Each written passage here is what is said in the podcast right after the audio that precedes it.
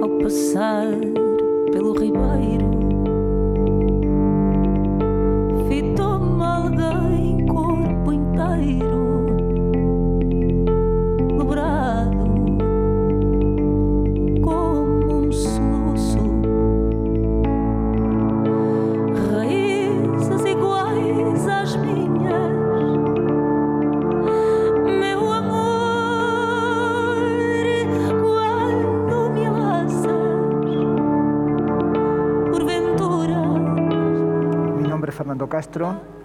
Estamos eh, empezando una conversación hoy, 23 de septiembre del año 2020, en Salamanca.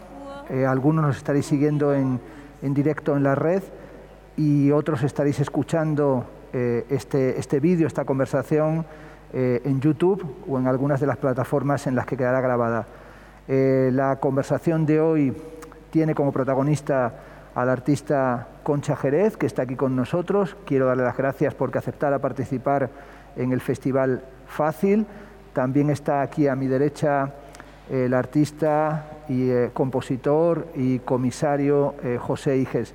Como estamos manteniendo la distancia entre nosotros, vamos a continuar o vamos a hacer la conversación ya sin mascarilla para poder también oírnos mejor entre nosotros. Eh, nos lo vais a permitir, aunque evidentemente si estáis en cualquier espacio público tenéis que portarlas por razones de higiene y de seguridad también social.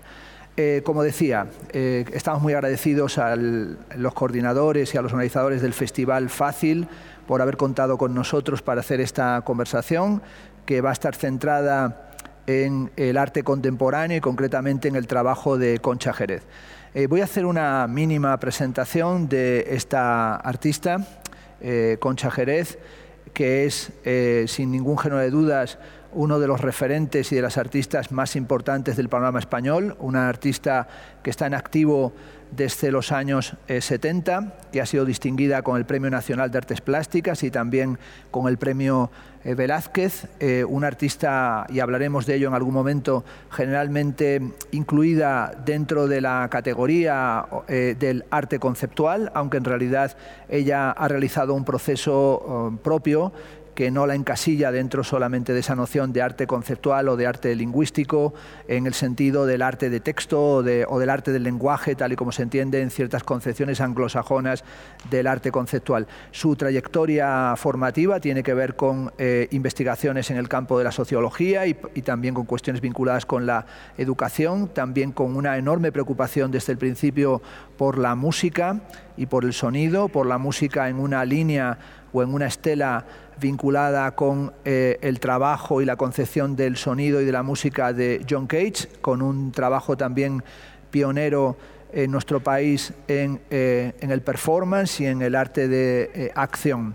Ha sido durante años profesora en esta ciudad, en Salamanca, en la Facultad de eh, Bellas Artes. Por tanto, para ella y para nosotros es un gusto, es un placer volver a estar aquí, en, esta, en esta ciudad, donde eh, compartió años de docencia y de actividad con eh, otros artistas y colegas, por ejemplo, trabajando también en diálogo con Fernando Sinaga, catedrático de escultura de esta universidad, de esta Facultad de Bellas Artes de Salamanca.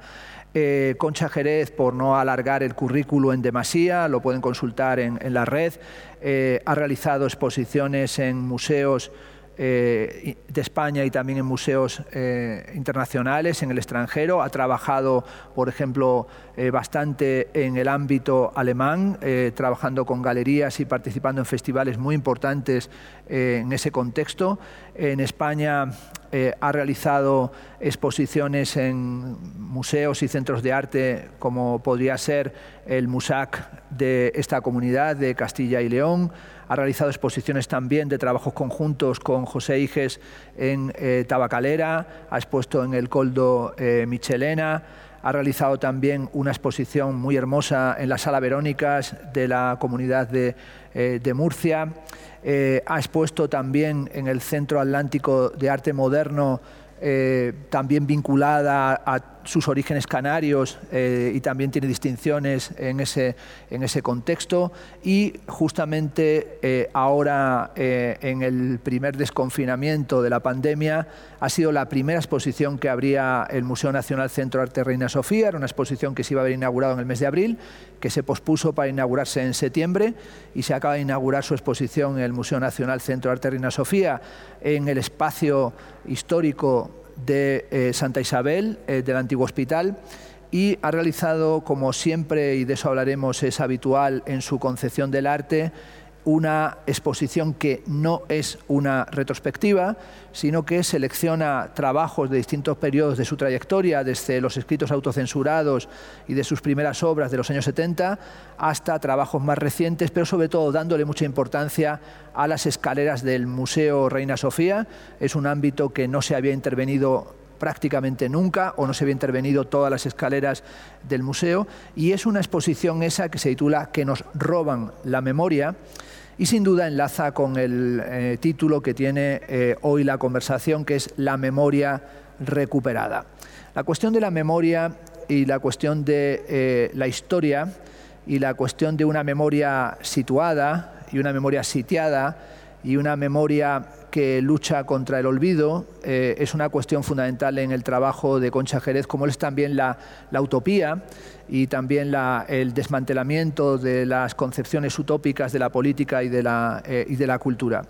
Antes de darle la palabra a ella para que eh, empiece a, a intervenir, dado que va a girar en torno a su trabajo y también desde su trabajo nuestra intención es hacer algunas reflexiones sobre el estado y la situación de la cultura, es decir, que no se va a tratar únicamente de hacer una suerte de agiografía o una biografía o un currículum, sino tratar de pensar desde el trabajo de Concha y a partir del diálogo con ella en qué situación se encuentra el arte y la cultura contemporánea, que es lo que hemos entendido que se plantea aquí en el festival y eh, a través del diálogo con los organizadores pues hemos visto que tenía esta dimensión de aprovechar eh, esta situación en la que nos vemos obligados a trabajar con las plataformas, con Zoom, online, con YouTube, plantear qué desafíos son los que tiene que tener la cultura eh, contemporánea. En un momento en el que la preocupación fundamental casi podemos decir que la definió Roland Barthes en el año 1977, cuando toma posesión de la cátedra de eh, literatura comparada del Collège de France eh, y entra finalmente a ese ámbito académico francés y plantea su primer seminario universitario bajo el rótulo de cómo vivir juntos. Hoy la cuestión es cómo vivir juntos, pero también cómo volver a hacer cultura en esta situación de distancia y de distanciamiento, cómo repensar lo común, eh, cómo plantear la posibilidad de una cultura que tiene que volver a reformularse tal vez sobre su especificidad, sobre su condición site-specific y cómo poder hacer eh, hasta las cosas más básicas, como es mantener una conversación sin tener público en directo o muy poco público en directo, teniendo que confiar en que eh, estamos mandando, como decía Adorno, un mensaje en la botella y que alguien recogerá nuestros planteamientos, sea a través del festival o sean iniciativas de una índole que pueda eh, hacer interlocución con nosotros, incluso plantear, ¿por qué no?, inteligentes discrepancias. También quiero presentar a eh, nuestro otro compañero y amigo además, como lo es Concha, que es José Iges Pepe Iges, que es, como he dicho, artista, compositor, artista sonoro y comisario de exposiciones. Con una ya muy larga trayectoria, eh, ha estado durante años al frente de un programa mítico de la radio eh, Arsonora, en el que fue mostrando tendencias eh, de la música o de la compresión del sonido y del sonar heterodoxas, podríamos decir, o ajenas a las programaciones habituales. También otro artista y músico que se sitúa evidentemente en la estela post-cage y también en aquello que se llama in the spirit of fluxus, es decir, en el espíritu de fluxus, evidentemente también en la forma en la que en España se entiende ese espíritu de fluxus, que es a través de la singularidad de Zag, esto es, a través de lo que aportaron Juan Hidalgo, Walter Marchetti y Esther Ferrer, a los que queremos nombrar y rendir testimonio, porque dos de ellos, verdad, tristemente Juan y Walter ya no viven, pero se mantienen en nuestra memoria, ¿no? porque nuestra memoria no solamente recobra, sino que también conmemora y también hace que se mantengan vivas esas figuras artísticas tan decisivas. Bueno, IGES ha realizado recientemente exposiciones, por ejemplo, en el Centro de Arte de, Córdoba, eh, también con la Galería eh, Angus Freijo, eh, ha comisariado exposiciones, por ejemplo, como ha sido la exposición de arte sonoro que se realizó en la Fundación Juan March y que estuvo en sus distintas sedes, ha escrito sobre esa cuestión desde hace mucho tiempo, es uno de los pioneros en esa investigación. De este asunto del arte sonoro sobre el que ahora hay una- un cierto interés o se empieza a despertar un interés, también eh, yo creo que en relación a qué es lo que el museo puede hacer en una época en la que si reaparece lo performativo o se toma en cuenta lo sonoro o se toma en cuenta lo coreográfico en el museo, es también por las dinámicas específicas en relación con los públicos y también con qué tipo de relación se puede establecer con los públicos cuando las exposiciones blockbuster o las exposiciones grandes de gran formato no se pueden en ningún sentido ya montar. Dicho esto, y perdón por haber hecho una presentación tan sintética o tan básica, eh, únicamente eh, a anunciaros que nuestra intención es tener una conversación fresca, eh, en la que no hemos querido hacer algo muy cerrado y encorsetado, en la que en realidad vamos a dejar también no la cuestión meramente a la improvisación, porque hemos hablado muchas veces entre nosotros tres, sino en cierta medida ir planteando algunos asuntos que puedan servir para replantear cuestiones de arte, cultura, estética, eh, música y comportamiento museístico curatorial en el mundo actual, centrándolos en Concha, pero abriendo luego un poco el arco. Evidentemente, el interés máximo, eh, supongo que todos los que nos estáis escuchando, es atender a lo que nos pueda decir Concha Jerez y luego ir dialogando con ella. Y por tanto, te paso, Concha, la palabra para que tú hagas tu primera intervención de aquello que te apetezca decir.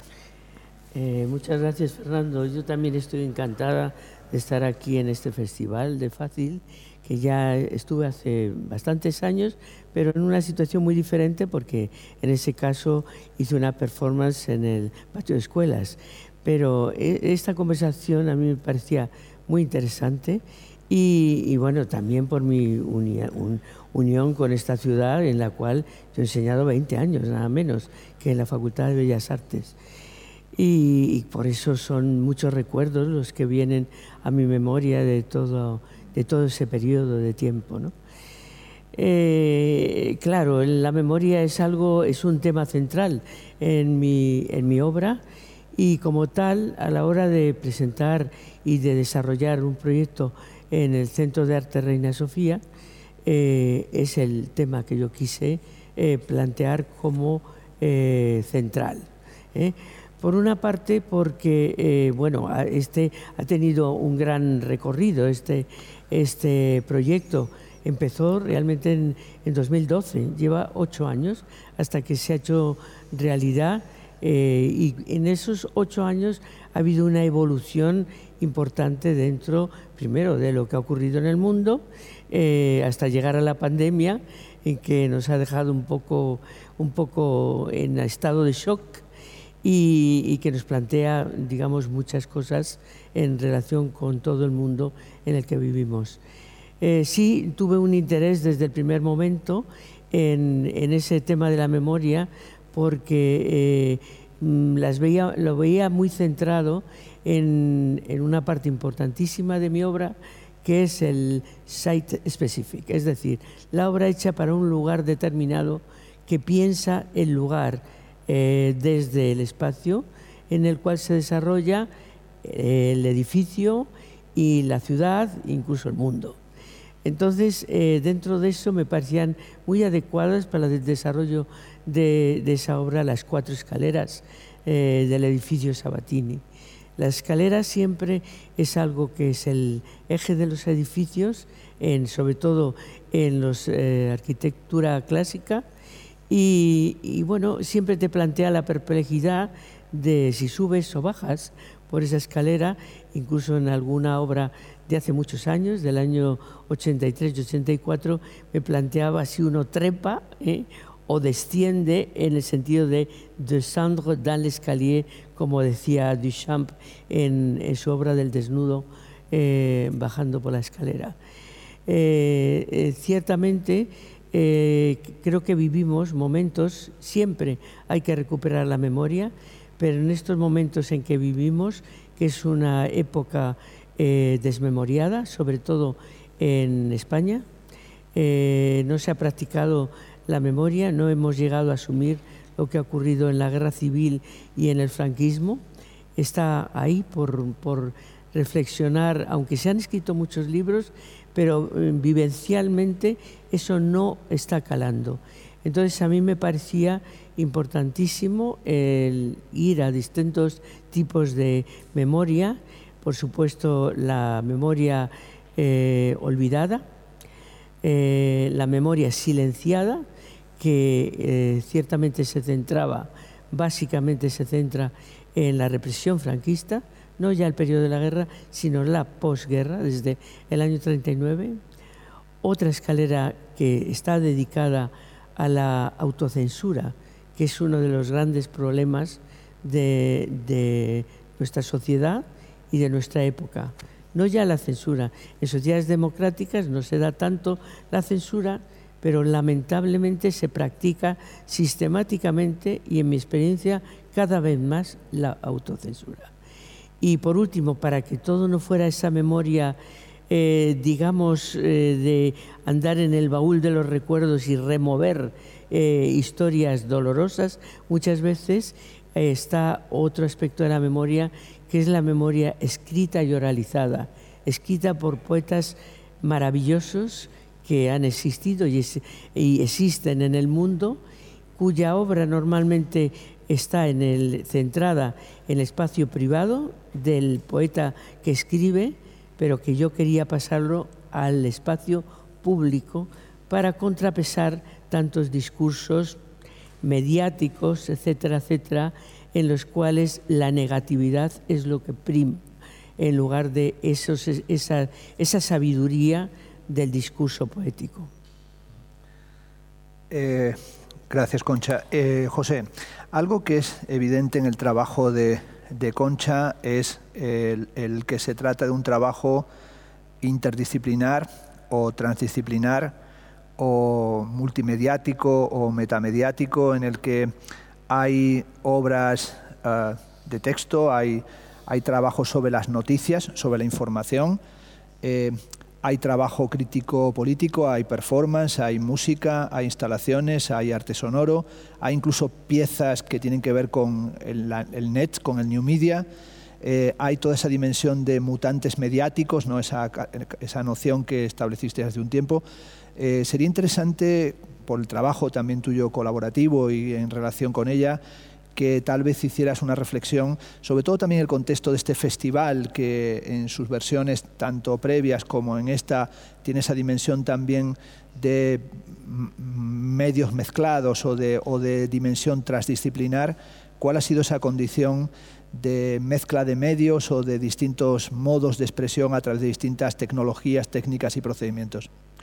Gracias por tu pregunta, Fernando. Gracias, por supuesto, al festival por acogernos en estos debates que sin duda están siendo muy interesantes. Esperemos que también para quienes los reciben lo que decimos aquí este lo sea.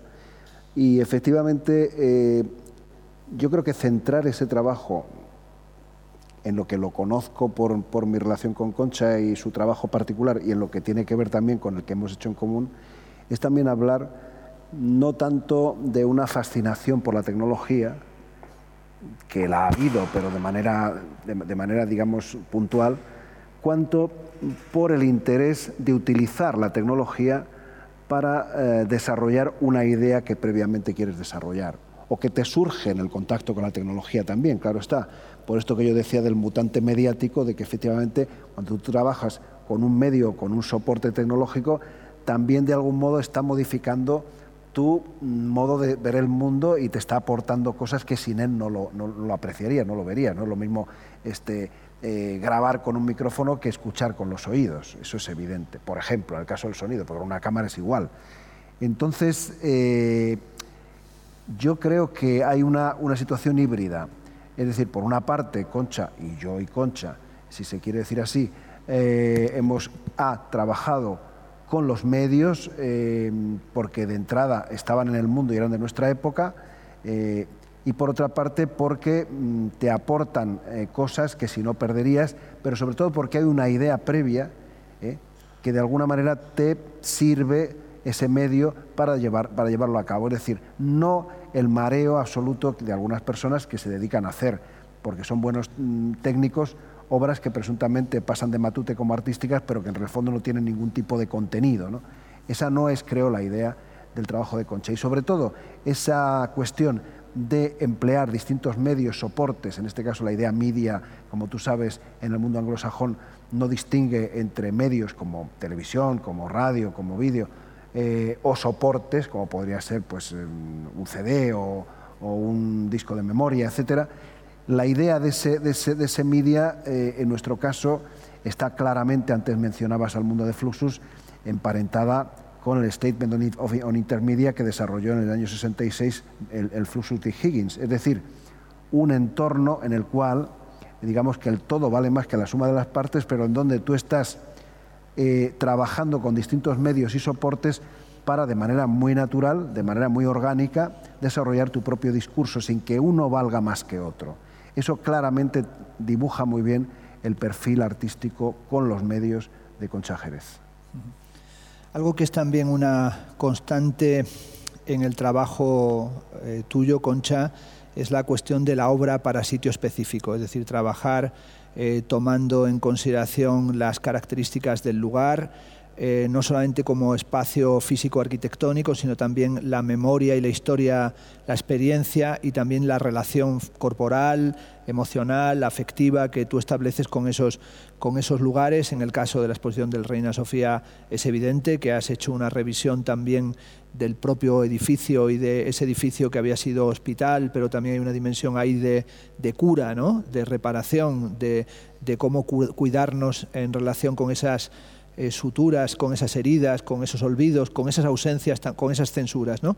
Y en relación con esta cuestión del eh, site specific, de la obra para sitio específico, me pareciera tal vez interesante que reflexionáramos, por ejemplo, sobre el sitio específico también del presente, que tiene el carácter evidentemente de una distopía, porque nos encontramos en un momento distópico pero real, es decir, es eh, una excepcionalidad absoluta y hemos visto en el curso de apenas medio año cómo eh, llega una pandemia, cambia totalmente nuestra forma de vida y eh, en medio de ella pues aparece un pánico global que parece que llevará a tomar decisiones como es el confinamiento, como es también eh, las modificaciones económicas, la paralización de los viajes, el final del turismo y algo puede tener también como de crisis de los modelos del crecimiento, ¿no? es decir, de los modelos de crecimiento y hasta del colapso del, planeta como colapso ecológico.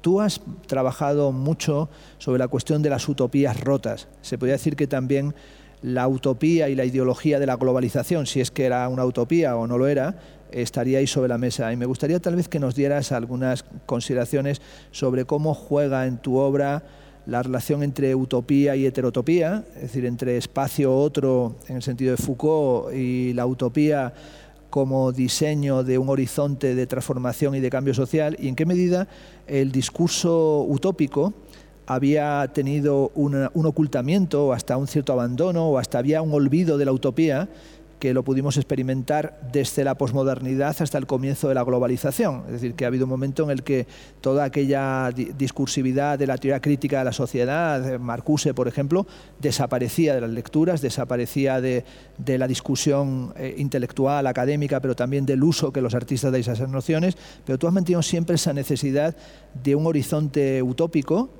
y me gustaría que nos dijeras cómo juega hoy esas broken utopias, esas utopías rotas, cómo juegan en este contexto catastrófico o distópico que tenemos en nuestras vidas. Es complicado saber cómo, cómo funcionan, pero sí que es verdad que ya, ya denunciaba yo en mi trabajo personal, pero también en el trabajo común con IGES, eh, en los años 90 denunciábamos, vamos, no, no denunciamos porque nuestro trabajo nunca ha sido tanto de denuncia, comillas, más que eh, en lugar de eso, de poner el acento en algo para que la gente reflexionara sobre ello. Me parece que, el denunciar a veces es como, algo como eh, muy imperativo y sin embargo el poner el acento y hacer que la gente reflexione creo que, por lo menos en mi ética personal, eh, me parece más interesante y, mejor. ¿no? Eh, es verdad, ya denunciaba en, textos desde principios de los 90 que eh, denunciaba que en el mundo, en el, en el lenguaje de los, de, lo- de los políticos había desaparecido la palabra utopía completamente. Es decir, ya no se miraba como más allá, más al horizonte, con un horizonte imaginativo, ¿eh? en el cual no estuviéramos pegados a la miseria del día a día. Eh, en ese punto sí que llegamos a hacer una, una obra conjunta, Iges y yo, eh, que se titulaba Broken Utopias, la hicimos en Alemania, en la cual poníamos, preguntábamos a la gente, eh, a una serie de gente muy determinada del mundo de la cultura básicamente y del arte, eh, qué era para ellos la utopía y cuál era su utopía personal. Queríamos simplemente poner en, en- en voz alta eh, lo que algunas personas pensábamos o pensaban sobre, sobre este tema y, y en contraposición con esa ausencia de ese, de, de ese discurso. Eh, bueno, eh, es verdad que en el siglo XX hubo muchas grandes utopías ¿eh? de revoluciones que sucedieron desde principios del siglo, en el cual yo me he referido en, en una de las, de, las intervenciones en, en el Reina Sofía, que de ahí viene el, el título de la exposición, que nos roban la memoria, porque quería hacer ver, recordar, recordar todo ese mundo de utopías como fueron pues la revolución rusa, la revolución cubana, eh, esto, la revolución de los claveles, las sufragistas, toda una serie de hechos que al final culminan en la caída del muro de Berlín. ¿Y para qué decir qué ha pasado después de la caída del mundo de Berlín? Han desaparecido absolutamente eh, la capacidad o el, el- el- nombrar siquiera algo fuera del mundo de la economía, el miedo diario, etcétera, etcétera. Entonces, eso me parece a mí que es absolutamente va en contra de la evolución de la humanidad, cuando realmente sí que tenemos que plantearnos qué es el qué, qué tipo de mundo queremos. Está claro que la pandemia ha puesto eh, el, el, eh, el acento en muchas cosas que no funcionan. No funciona un país que está dependiendo estrictamente del turismo. No funciona y, ha abandonado la industria, la minería, en fin, montones de cosas. ¿eh?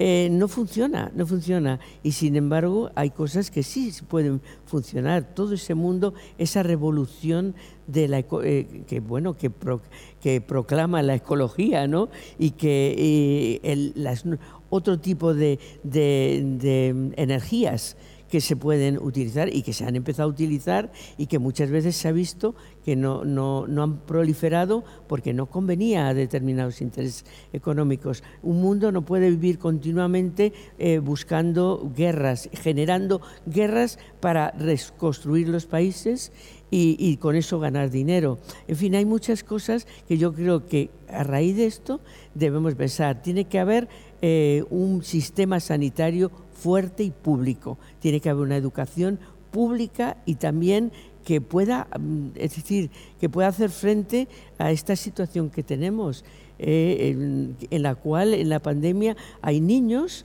eh, que han tenido que hacer los deberes con el móvil de su madre porque no había ordenadores. Ese tipo de cosas son las que tenemos que replantear. Y quizás son las utopías del futuro, pero que sí deberían.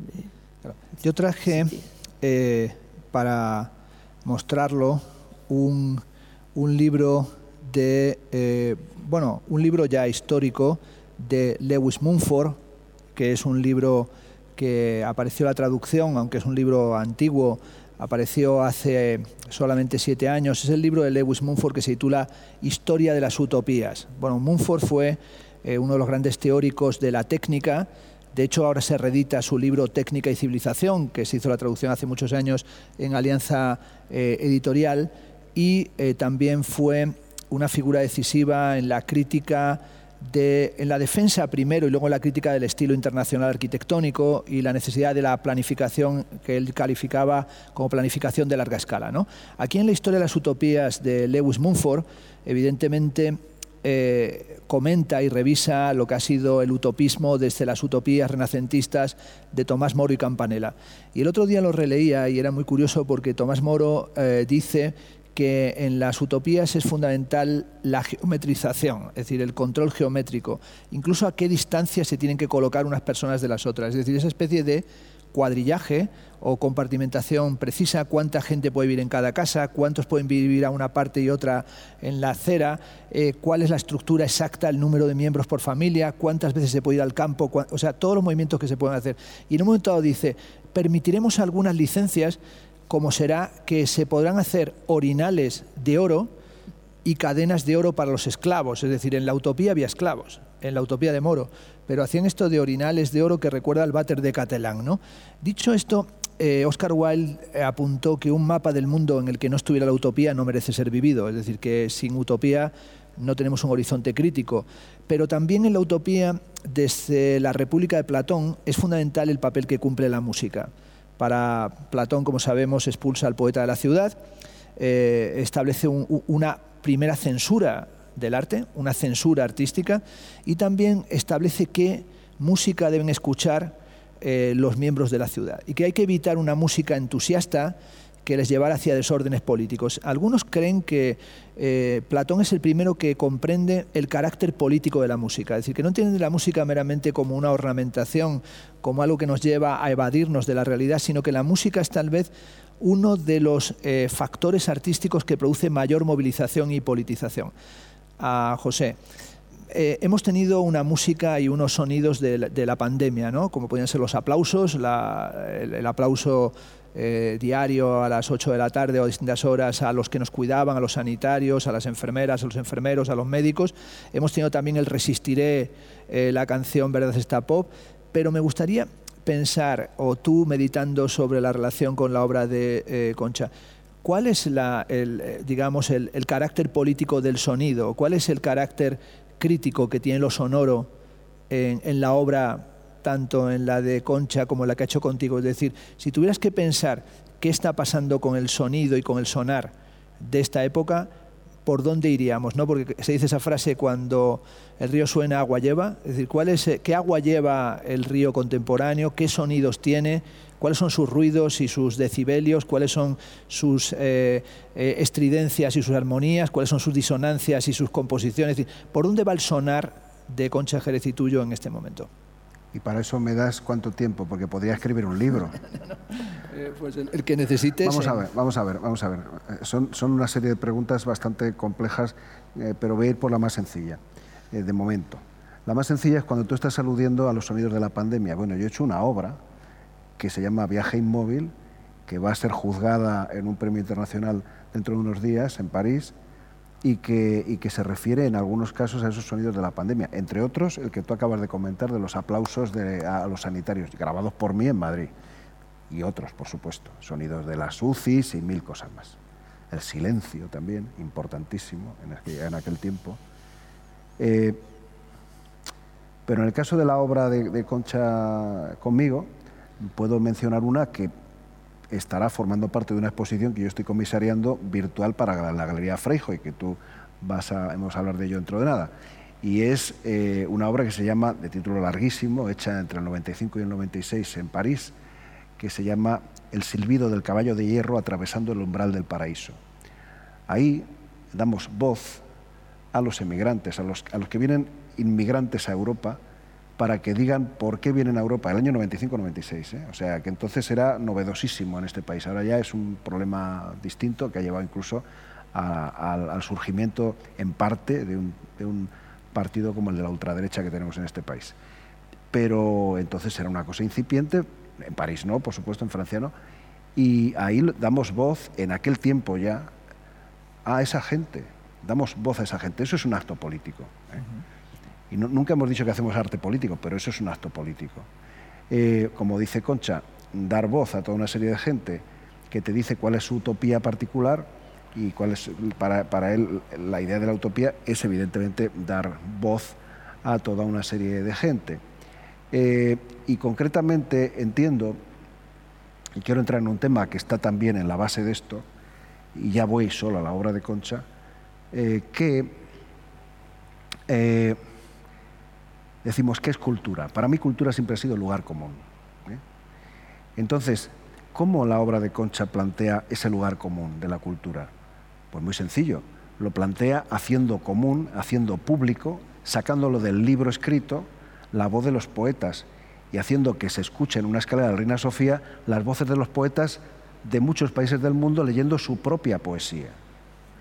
Por ejemplo, ¿cómo es hacer de, lugar común de la cultura, hacer, hacer que cultura sea lugar común y sea político, sea un acto político además, en la exposición de Concha? Pues poniendo en evidencia lo que en, en, unas actividades que hizo, unas acciones en su momento, en los años 90, que tú comisariaste, en, la cárcel de Carabanchel, extinta cárcel de Carabanchel en Madrid, eh, permitían a los presos, a los reclusos que estaban en aquella época en, esa cárcel y que se quisieron acercar a hablar con ella, eh, poner en pie lo que ellos decían, sus preocupaciones sobre la justicia, sobre la vida, sobre su futuro, etc. Por ejemplo, dejar patente en otra de las escaleras que Concha ha mencionado, haciendo de cultura lugar común, el que todos sepamos, todos los que quieran saber, eh, qué ha pasado en la represión franquista. Y qué cosas tan atroces han ocurrido ahí. Eso es hacer con el sonido cultura como lugar común, en la obra de Concha Jerez. Entonces, mm, en el mundo eso es más complicado. Evidentemente hay mucha gente que ha desarrollado paisajes sonoros para poner en evidencia la degradación de un entorno sonoro. Eh, hay gente que se interesa más por hacer un rap. Es decir, en ese sentido tu hijo nos podría hablar muy bien, Ernesto, de una serie de cosas que yo desgraciadamente desconozco, ¿no? Pero yo hablo desde el punto de vista de lo sonoro, del arte sonoro y de la experiencia común o de la experiencia de Concha, quizá podría hablar de todo esto y ahí me paro.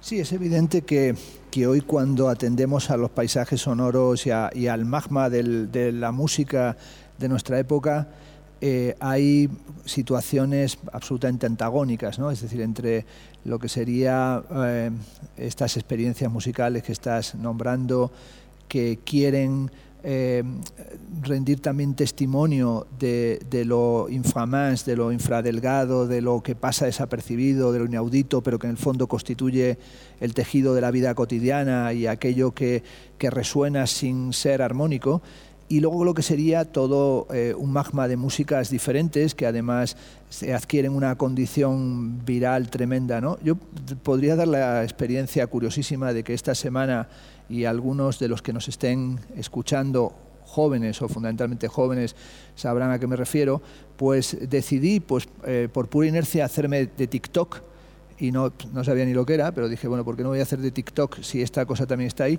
Y entonces me decidí que me iba a hacer TikToker. Pues dado que también le pego a YouTube, pues dice, ¿por qué no voy a hacer TikToker? Entonces empecé a entrar allí y claro, a mí cada medio, como os pasa a vosotros o como decían en June Pike, trabajamos con los medios para conseguir que hacer con ellos aquello que no es posible hacer con ellos, es decir, para en mm. cierta medida desmantelar sus condiciones y sacarles partido de una manera casi deleuziana o a la manera de las máquinas antiproductivas o de las machines celibativas. Entonces dije, voy a hacer en TikTok crítica filosófica y quería hacer una serie de vídeos de 15 segundos sobre Nietzsche, me di cuenta que era imposible. Entonces empecé a ver en TikTok lo que sale y me di cuenta que era algo desconcertante. Son loops continuos de gente muy joven y también muy bella, muy, muy, o sea, espectaculares, con unos cuerpos espectaculares.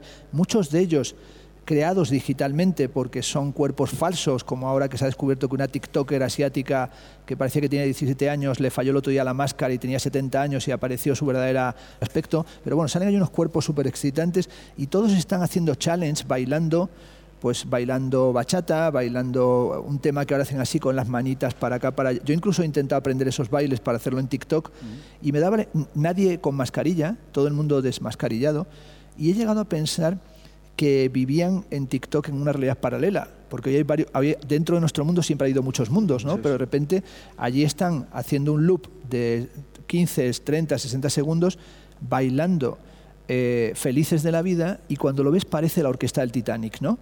En cierta medida la gente de la cultura tenemos siempre el calibre de la orquesta del Titanic, ¿no? Se hunde el barco y siempre hay unos músicos que tocan mientras el barco se hunde, pero mientras el barco se hunde, el poder político se reconfigura y me gustaría convertir esto en la siguiente pregunta. Hicisteis una obra sobre la que yo pude escribir por invitación vuestra y os lo agradecí que me brindarais esa posibilidad, que se titulaba El ojo de Polifemo, que la presentasteis en un importante festival ¿no? en Gas Electrónica y que luego itineró y se presentó también en la Sala Márica de Vitoria.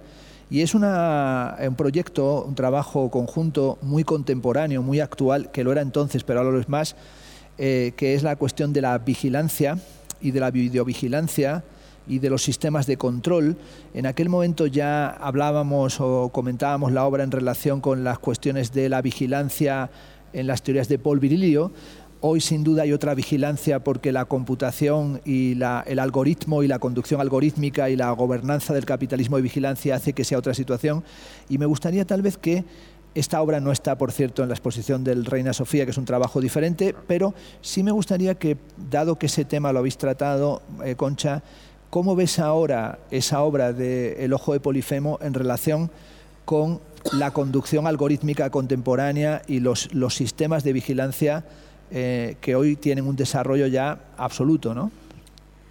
Pues un tema muy preocupante, porque cuando nosotros empezamos eh, a trabajar sobre este tema era porque iba a salir una ley en el Parlamento, aquí en España, en la cual eh, mm, se iba a, dilucidar sobre si las cámaras que, se ponen en el espacio público eran legales o no y, podían utilizarse en los juicios. ¿no? Al final hubo, una, había una campaña muy buena de la CNT, del sindicato de la CNT, eh, con una cámara de vídeo y que ponía nos vigilan, ¿no? Eh, para hacer conciencia, eh, tomar conciencia la ciudadanía de lo que se venía encima. Efectivamente, la, ley salió adelante, pero según ha ido evolucionando, esa idea de la vigilancia electrónica, que ya a todo el mundo enseguida le pareció la cosa más normal del mundo, eh, están camufladas de una forma muy, muy, diría yo, hasta civilina, ¿no? en aparentes luces, que no son luces, sino son conjuntos de tres y cuatro cámaras y demás. El gran problema que se plantea ahora mismo, para mí, que me parece lo más grave, es que la gente está incluso admitiendo la autovigilancia. Ese es un, es un tema muy grave. Con esto de la pandemia ha surgido ¿eh? Eh, como han surgido otras cosas que mm, yo diría, eh, perdonadme, pero diría que con la excusa de la pandemia eh, se han recortado y se están recortando muchas libertades que tampoco está tan demostrado el que sean eficaces la, la, reducción de esas libertades para el objetivo de deshacernos de la pandemia. Pero bueno, dejando esa cuestión al margen de si son eficaces o no, es que la gente ha llegado a pensar que cuanto más vigilancia mejor y cuanto más y, hasta el punto pues eso que hay unas unas historias para ver qué recorridos hace una persona con quién se reúne y con quién deja de reunirse eso es muy grave ¿eh? para una sociedad eso plantea un mundo eh, llevado a un extremo de, de control en el cual los propios ciudadanos están haciendo de controlados y controladores. Eso es muy grave en, términos democráticos. Yo quería señalar una cosa, eh, que afortunadamente veo que Concha no, lo ha mencionado, y esa es la idea de los Big Data. O sea, a ver, me explico. Eh, en un momento dado, una sociedad necesitaba mm, hacer un estudio estadístico, para ver cómo era la introducción de una idea o el desarrollo de algo en una sociedad o para vender un producto o para lanzar lo que sea, ¿no? una idea y, digo, o lo que sea. Entonces se tomaba una muestra poblacional suficiente eh, representativa y se pasaba esa, ese test o lo que fuera y se sacaba, un, por los métodos estadísticos digo, un resultado que podía tener una fiabilidad del 95%, del 99%, del 90%, lo que fuera. Ahora eso no hace falta. porque existe el Big Data. O sea, ¿para qué demonios necesitamos una estadística de un sector, de una muestra poblacional más o menos representativa, si resulta que tenemos los datos de toda la sociedad? Eso es lo que tiene, lo que tiene Facebook ahora mismo. Y eso es lo que ocurre. Hay un vídeo muy famoso de poco, poco, poco después de haber hecho nosotros la obra de Polifemus en el año 97, de un, de un artista británico, no recuerdo ahora su nombre por desgracia, en donde hay una, representación de una cámara en unos, grandes almacenes, me parece que de orientales, de Japón, creo recordar, este, en donde se ve perfectamente cómo el tipo que, o la tipa que recorre ese sitio están entrando unos números que, que, le representan perfectamente lo que ha comprado aquí, lo que ha comprado allá, qué ha hecho, qué no ha hecho, no sé qué. Todo eso son los Big Data. Y con la idea de los Big Data o Big Data, si queréis que lo llamemos así, tenemos todo. Eso es, o sea, ahora somos el, el, el, mono desnudo. O sea, ahora ya sí que estamos totalmente desnudos. Y por supuesto, estaremos más desnudos todavía con todo ese tipo de cosas. No menciono cuáles para que no se me diga nada en contra, ¿entiendes? De, de, de, de, recolocarnos en la línea de salida, de que se nos controle a dónde vamos, a dónde venimos, no sé qué, por si contaminamos a fulano, a mengano, a perengano. ¿Eh? O sea, quiero decir, es una situación sumamente peligrosa. ¿no? Y entonces, eh, claro, nuestra idea del ojo de Polifemo es un juego de niños en comparación con la situación actual. Un juego de niños. Y han pasado pocos años, ¿eh? Uh -huh. Era el 97. Claro, habría que recordar también que mitológicamente la forma en la que eh, el hombre más astuto del momento, que era Odiseo, Ulises, claro. en la forma en la que él se libra de Polifemo, es renunciando al nombre propio para llamarse nadie, ¿no? Entonces de repente ese en esas estamos, Fernando. En esas soy estamos. nadie, esa especie de momento del anonimato. estamos. Y ahí podríamos tal vez entrar en la última eh, cosita para comentar, para no extendernos más, que sería, bueno, esta dimensión de eh, astucia de eh, Odiseo, Ulises, de hacer el caballo de Troya, ¿no? Es el que crea el caballo de Troya para vencer, el, para vencer a los que están defendiéndose del asedio, los troyanos. También su peripecia de regreso a casa y su paso no solamente por Circe y Polifemo, sino también él acude al país de los lotófagos, que son los que han comido del árbol de la amnesia y del olvido, que serían también los contemporáneos, ¿no? porque vivimos en cierta medida en el país de los lotófagos. ¿no? Pero también podríamos pensar que aparece una especie de eh, travesía del regreso al país natal en el que al final eres desconocido en tu propia casa y adoptas una actitud casi de violencia con respecto a tu propio domicilio, ¿no? como una especie de prehistoria mitológica de las artes de la resistencia o del arte del resistir. En este sentido, el trabajo tuyo, uh, Concha, ha sido un trabajo de resistencia, de resistencia de largo recorrido, de resistencia incluso en los momentos en los que no has tenido el apoyo galerístico o no has tenido el coleccionismo, porque tu obra no se enfocó en esa dirección de un coleccionismo o de un decorar eh, casas de coleccionistas o ese tipo de índole, sino un trabajo experimental que habría sido en el ámbito anglosajón hasta para haberse desarrollado en museos universitarios o en instituciones de esa índole y que aquí ha tenido que encontrar acomodo complejo, especialmente hasta estos años más recientes en los que tu trabajo ha ido teniendo ya un desarrollo más razonable en museos como los que hemos mencionado, el, el Centro Atlántico, eh, el, Reina Sofía actualmente, el Coldo Michelena, el Musac, etcétera, etcétera.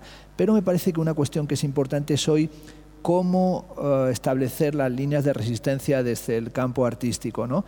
Decía el último Foucault, el del año 83, ¿no? que hay una cosa que llamaba el coraje de la verdad ¿no? y la necesidad de adoptar una actitud de defender la verdad con coraje, incluso él la llamaba la parresía, ¿no? es decir, oponiéndose a las formas dogmáticas del poder, pero sobre todo él defendía la idea del artista como aquel que convierte su vida en una obra de arte y que establece una actitud de resistencia frente a poderes tiránicos. ¿no? Hoy es muy difícil tal vez esa resistencia, sobre todo por la dificultad para articularse en procesos colectivos. ¿no? Es decir, parece que fue una resistencia que podía conducir a veces a, hasta la depresión misantrópica, como decir, vale, soy un resistente hiperindividualizado. Y me gustaría tal vez que plantearas qué te dice o qué piensas cuando aparece sobre la mesa aquí en este, esta charla la cuestión del arte de la resistencia y del arte de resistir yo pienso que, que evidentemente dentro de, la creación artística yo la entiendo como, eh, como una resistencia en sí misma em, porque requiere de una independencia, de una independencia a la hora de, de, eh, poner, poner en público y compartir con el resto de la sociedad eh, unas visiones distintas que afortunadamente eh, los distintos artistas tenemos del mundo en el que vivimos. A mí me parece que esa labor de, de resistencia es importantísima para la sociedad, porque eh, ya no es cuestión, es decir, cuando se habla del arte se piensa si la, ven, la venta no venta del arte, no, no, no. Es decir, hay algo que eso es una línea, para mí el arte es otra forma de pensamiento, eh, es otro, otro vehículo de pensamiento. Entonces, eh, es una necesidad para la sociedad el que esa línea de pensamiento esté presente en la sociedad. Eh, lamentablemente en España eh, no, no se valora la cultura. Hemos ido para atrás, muy para atrás, porque en la época franquista, en la cual no se, valora, no se valoraba por determinada eh, poderes públicos la cultura, el pueblo español sí que valoraba la cultura, quería, que, sus hijos estudiaran, que adquiriesen cultura, que, digamos, eh, mejorasen esa forma de vivir en el mundo. Eh, yo creo que mm, se ha hecho una, una labor de, eh, de zapa y de desactivación de ese sentimiento eh, hasta llegar al punto eh, de que mm, la cultura es algo que se considera no necesaria en la sociedad nuestra. Y ese es uno de los graves problemas que tenemos. Dentro de la cultura, por supuesto, el arte es el que está en el último escalón. Se piensa en el arte como algo de subastas, de esto, y no se ve el que el, dentro de los derechos fundamentales del individuo en una sociedad democrática, eh, la cultura y el arte es una necesidad como el comer, como la educación, como la sanidad. Sí, ¿por qué? Pues porque desarrolla un intelecto y desarrolla unas sensaciones que nada más que la cultura eh, eh, se puede desarrollarlas.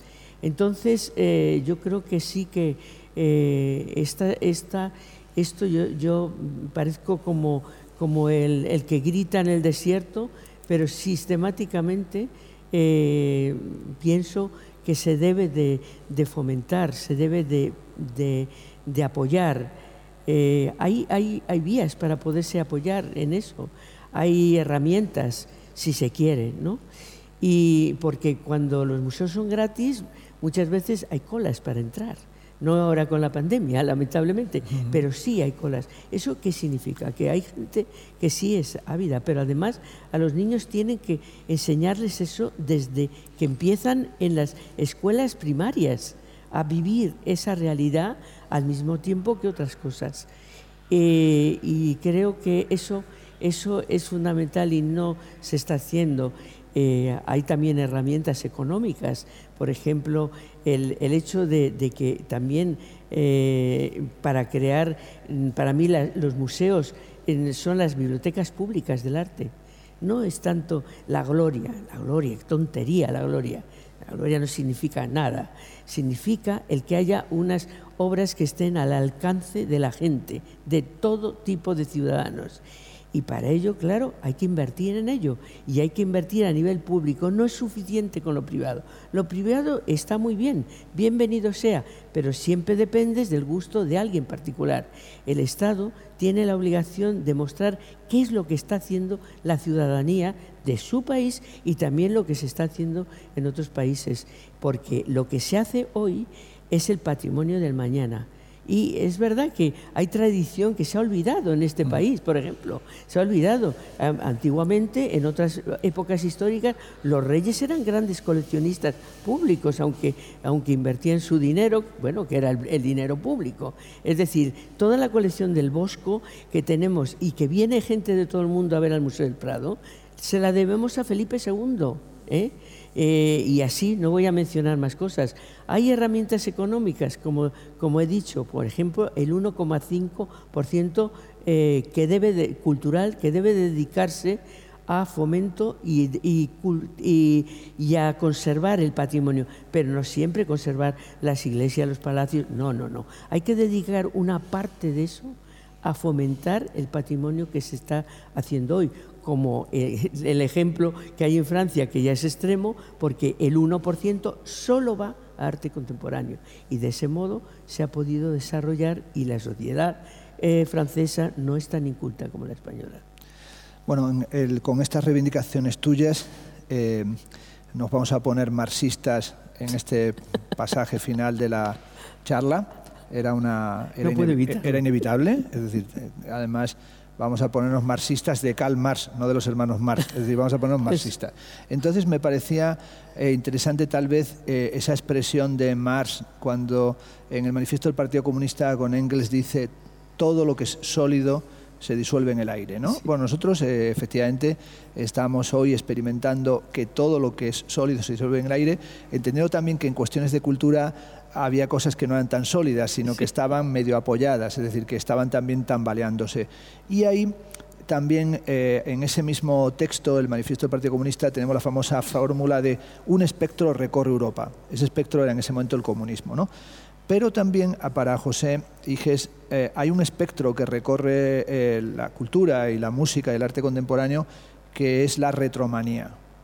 Estamos hablando bajo el signo de la memoria recobrada, pero no cabe duda de que hoy el, el debate también del arte es cómo mantener la memoria sin ser retrotópicos o retromaníacos. ¿no? Todas las teorías de Mark Fisher, Simon Reynolds, en torno a lo que Derrida llamaba ontología, ontología espectral, eh, puede llevarnos en muchos momentos ¿no? a una especie, y lo estamos viviendo, lo, estamos viviendo como clima de debate intelectual, pero también incluso eh, en ciertas posiciones, que es una actitud uh, revisionista, fosilizante en su revisionismo, taxidérmica, eh, necrofílica, ¿no? en realidad que, que rescata cuestiones casi solo para convertirlas en material de archivo, ¿no? palabra desgastadísima también en la práctica curatorial contemporánea.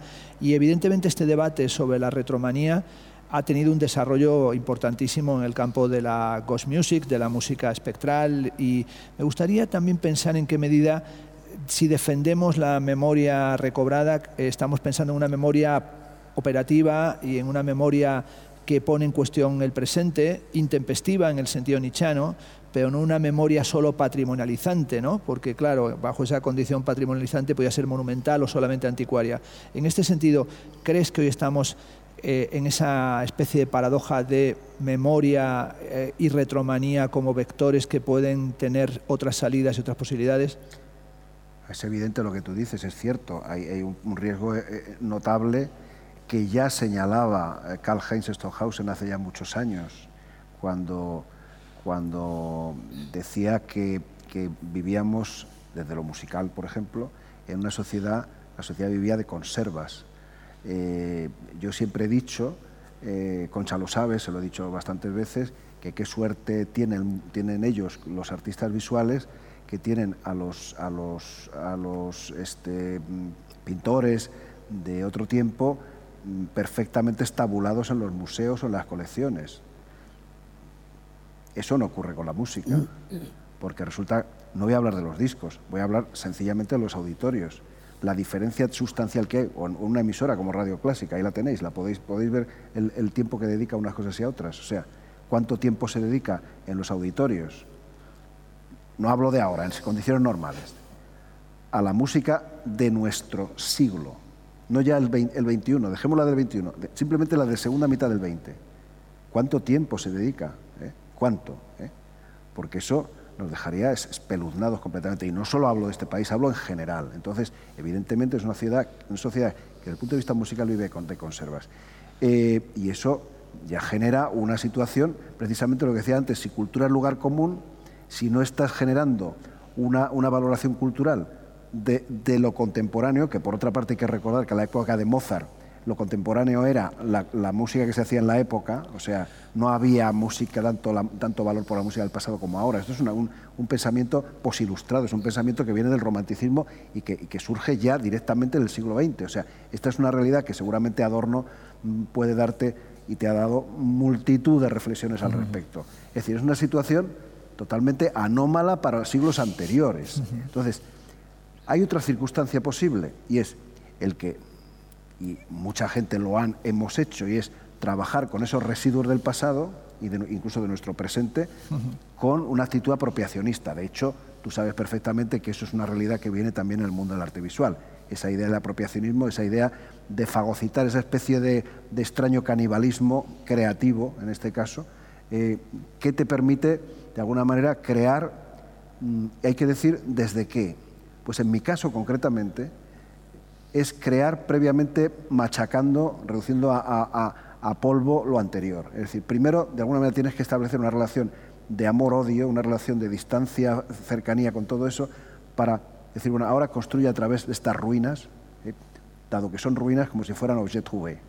Y a partir de ahí creo otra cosa. Hay mucha gente haciendo ese tipo de cuestiones, tú lo sabes. No ya solamente la gente que se dedica a hacer loops eh, y música electrónica. Entonces, eh, eso es una manera. Otra manera es pasar de todo y hacer una música o un, trabajo sonoro completamente novedoso, ¿eh?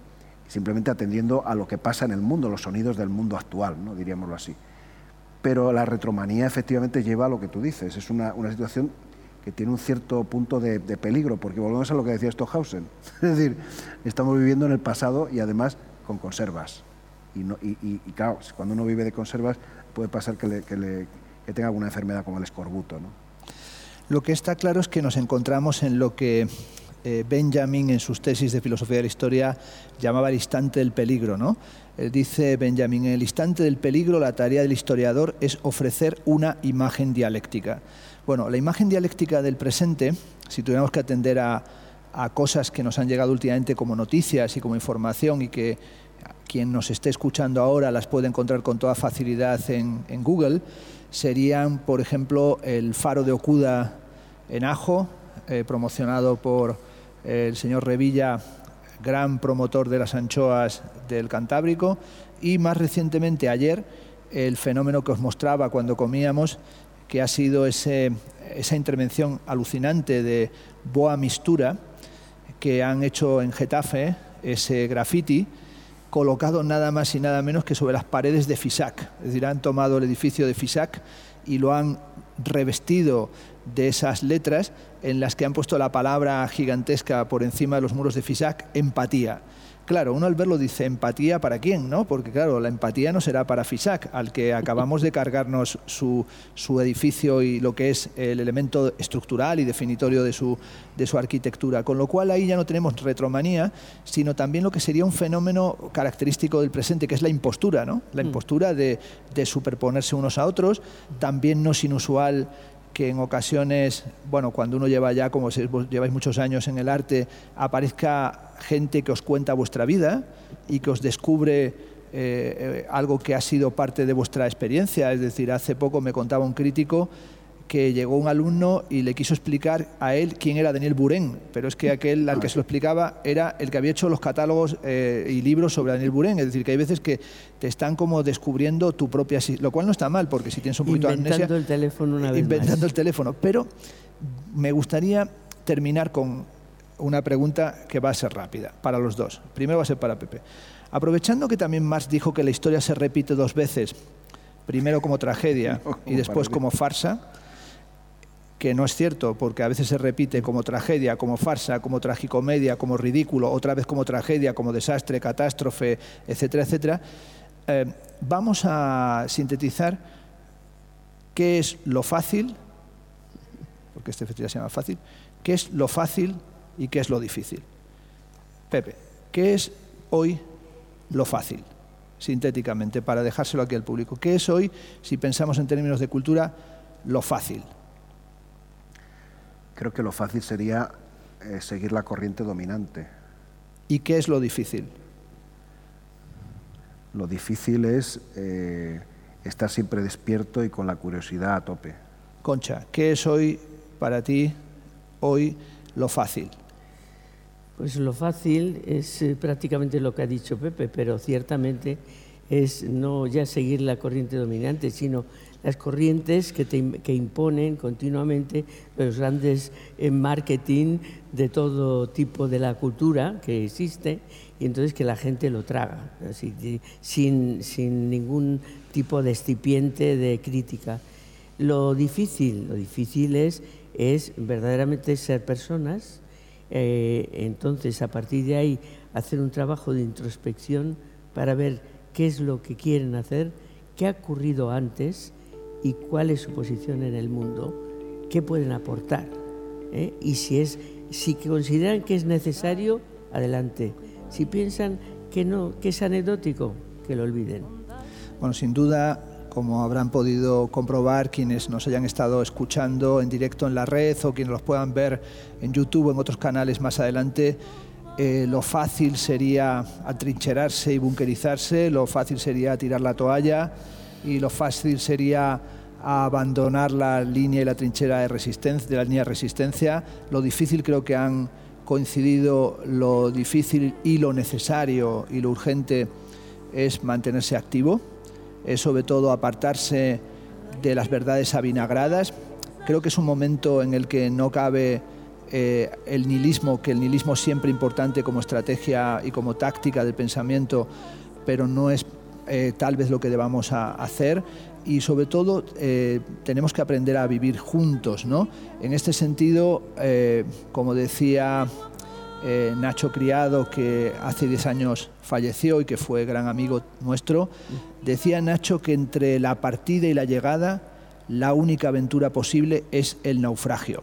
Hay dos opciones, pensar que eso es cierto, que solamente naufragaremos, o pensar que aunque sepamos que vamos a naufragar, tenemos que embarcarnos, porque si no hay viento habrá que remar.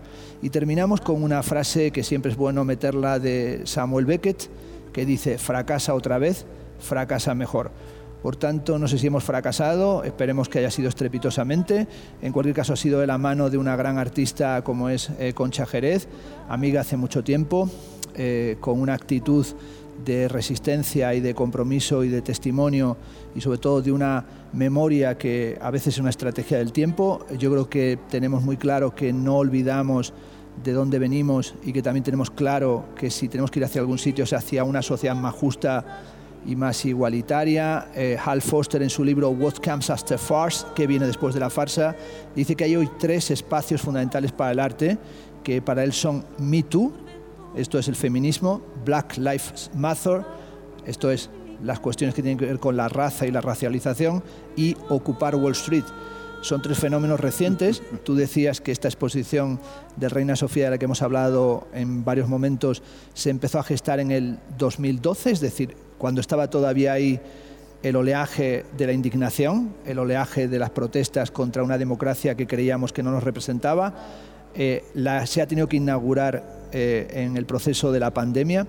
Cuando uno tiene unos ciertos años, como es el caso eh, vuestro y también me atrevo a decir ya mío, porque no soy un jovencito aunque lo parezca, pues hemos visto muchas demoliciones, ¿no? Hemos visto afortunadamente desaparecer el franquismo, aunque no desaparecía del todo.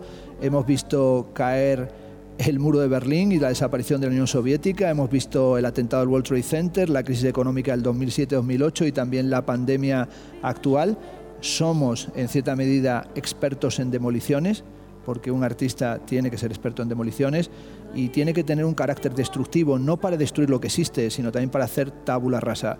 Por tanto, queridos amigos, eh, si no tenéis nada que hacer, ningún plan esta noche o esta tarde, escuchad Tabula Rasa de Arvo Part, que por lo menos os ayudará a que la vida sea soportable, y si no, eh, buscad imágenes y obras de Concha Jerez o trabajos de eh, José Iges. Eh, no busquéis nada mío que os aburrirá, pero sencillamente gracias por habernos escuchado y un saludo de parte de todos. Y muchas gracias a la organización del festival y especialmente a Jorge Fernández de León, que amigo ya de hace tantos años de Batallas Asturianas, que nos invitó y nos hizo cómplices de esta experiencia, estar aquí y ver además fuera de campo a otros amigos y sobre todo tener, aunque no se le ve a Sinaga en la sala, esta cosa de un espectador, ¿no? de, de unipersonal.